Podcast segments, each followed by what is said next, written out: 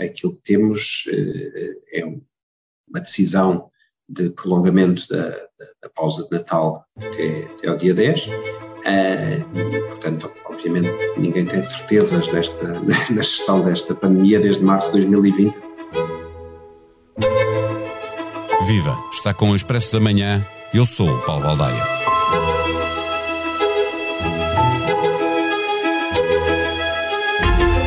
No final de novembro, com o aparecimento da variante Omicron, o governo anunciou algumas medidas para atrasar o crescimento exponencial de novos casos que se começava a fazer sentir. E entre essas medidas sobressaía a Semana da Contenção a seguir ao período de festas, Natal e passagem do ano, com as escolas encerradas e o teletrabalho obrigatório.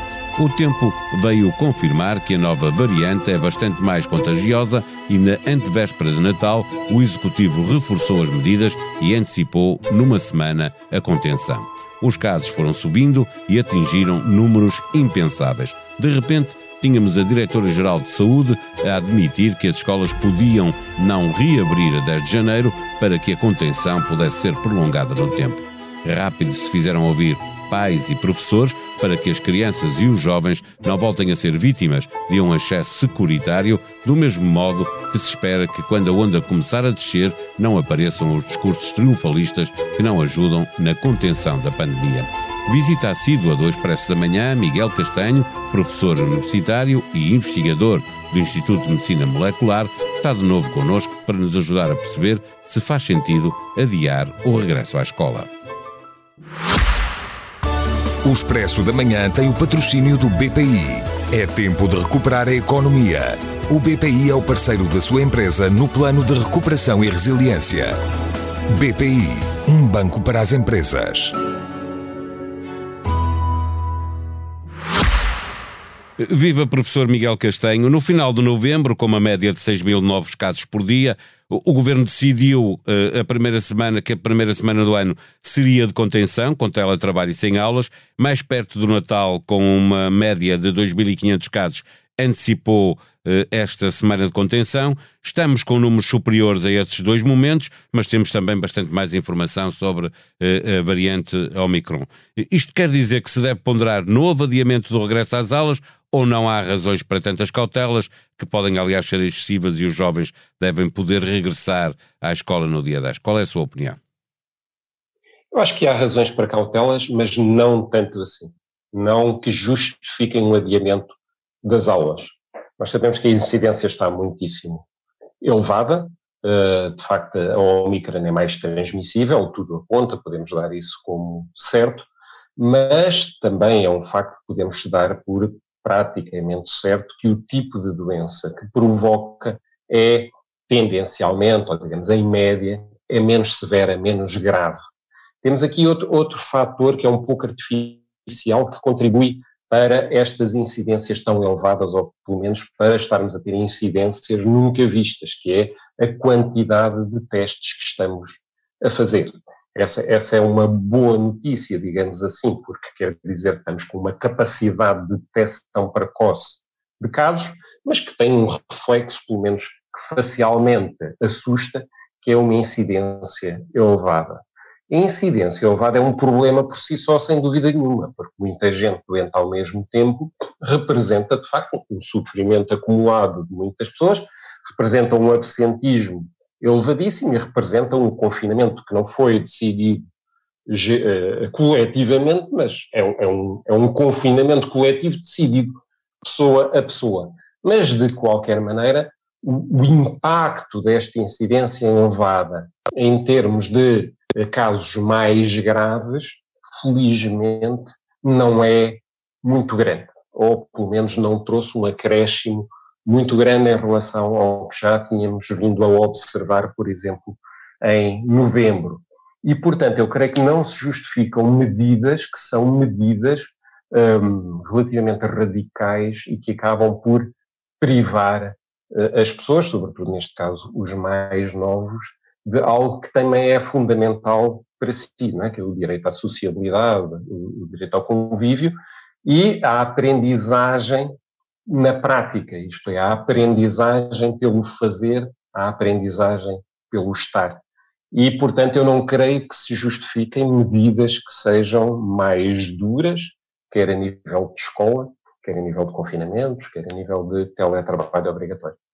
Eh, sobre a importância da, da, vacina, vale a pena recordar eh, que 10% de não vacinados são responsáveis por 90% dos internamentos em unidades de cuidados intensivos.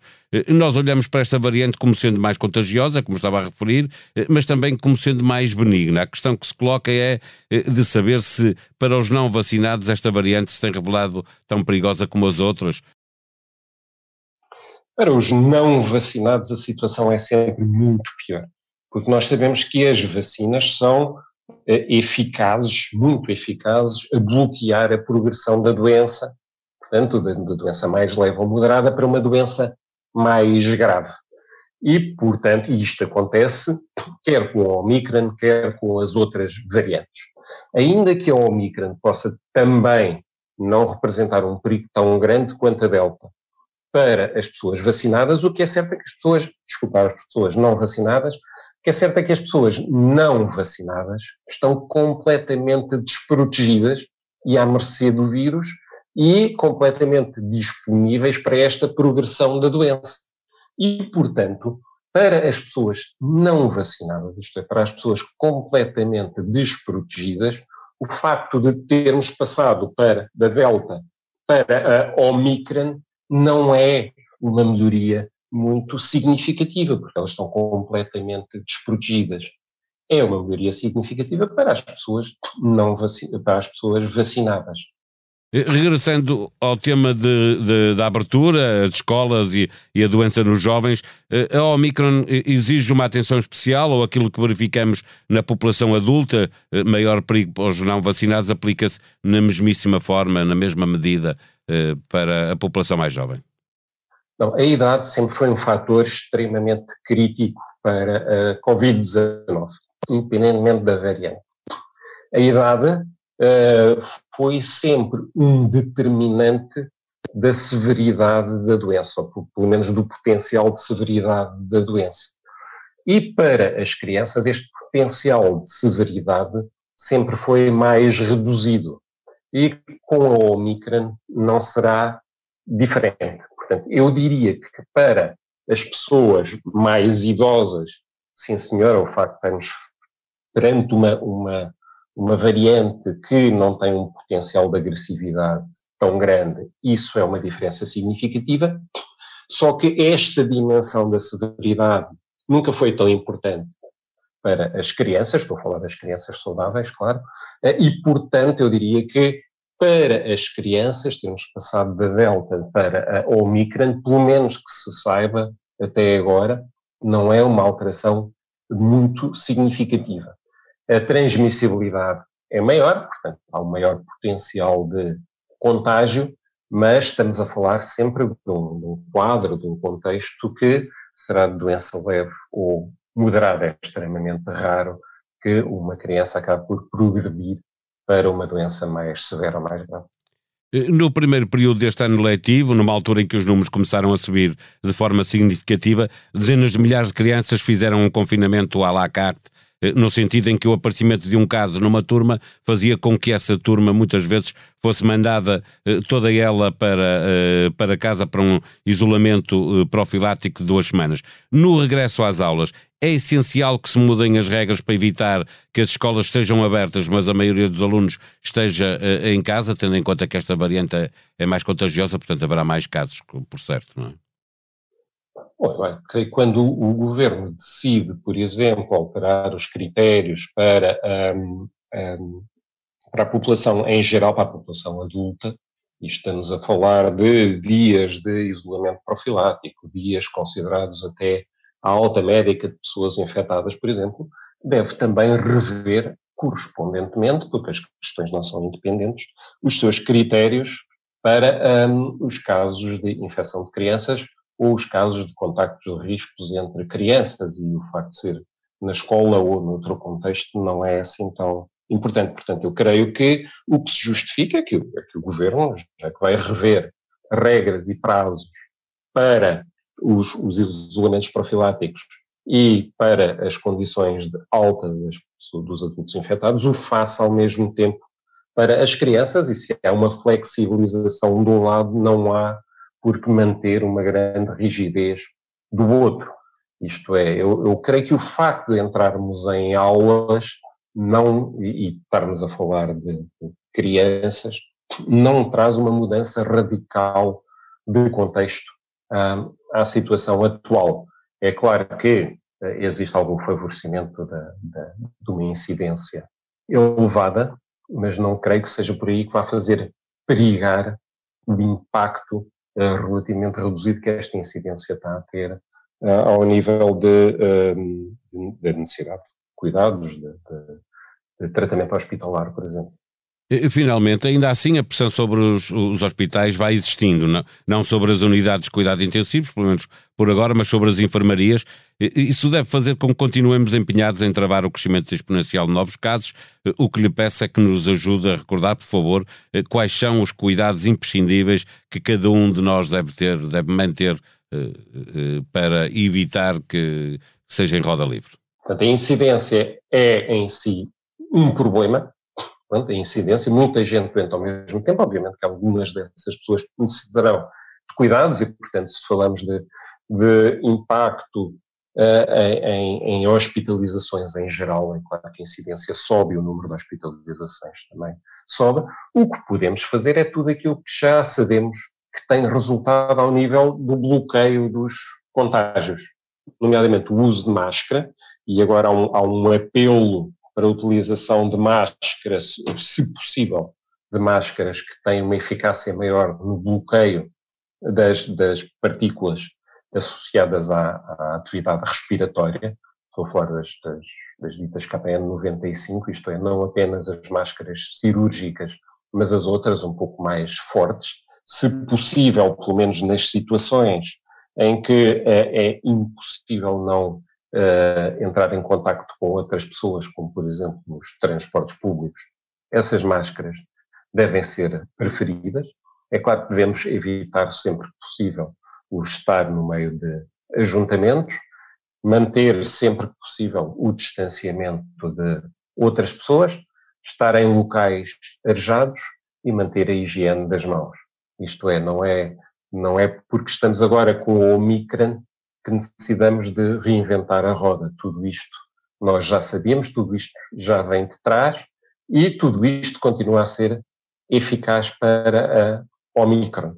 E se nós continuarmos a ser rigorosos, uh, estou em crer que mais algumas semanas e nós começamos a, a, a, verificar uma desaceleração do número de contágios e depois também entramos numa fase de decréscimo do número de contágios.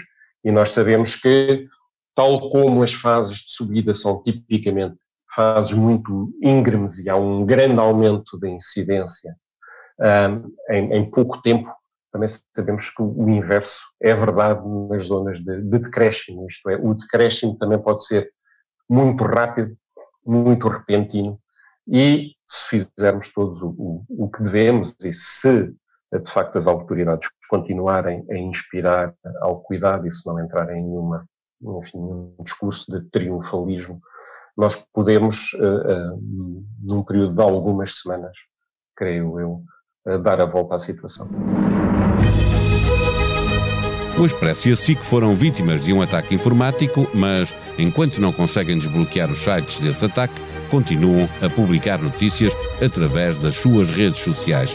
Esta é a semana em que o Expresso completa 49 anos e vai encontrar nas bancas, no final da semana, uma edição especial de aniversário que traz como novidade um suplemento do Inimigo Público e a crónica semanal de Ricardo Araújo Pereira.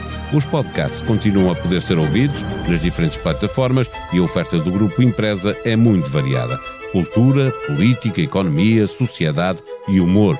Os melhores debates e conversas da atualidade para subscrever diretamente na app de podcast que usa no seu computador ou no seu telemóvel. Neste tempo em que há debates diários nas televisões, antecipando as legislativas de 30 de janeiro, vai poder encontrar edições extra da Comissão Política. A sonoplastia deste episódio foi de João Martins. Nós vamos voltar amanhã. Até lá, tenham um bom dia.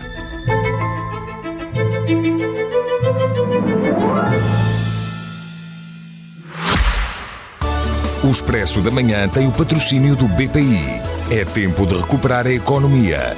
O BPI é o parceiro da sua empresa no plano de recuperação e resiliência. BPI, um banco para as empresas.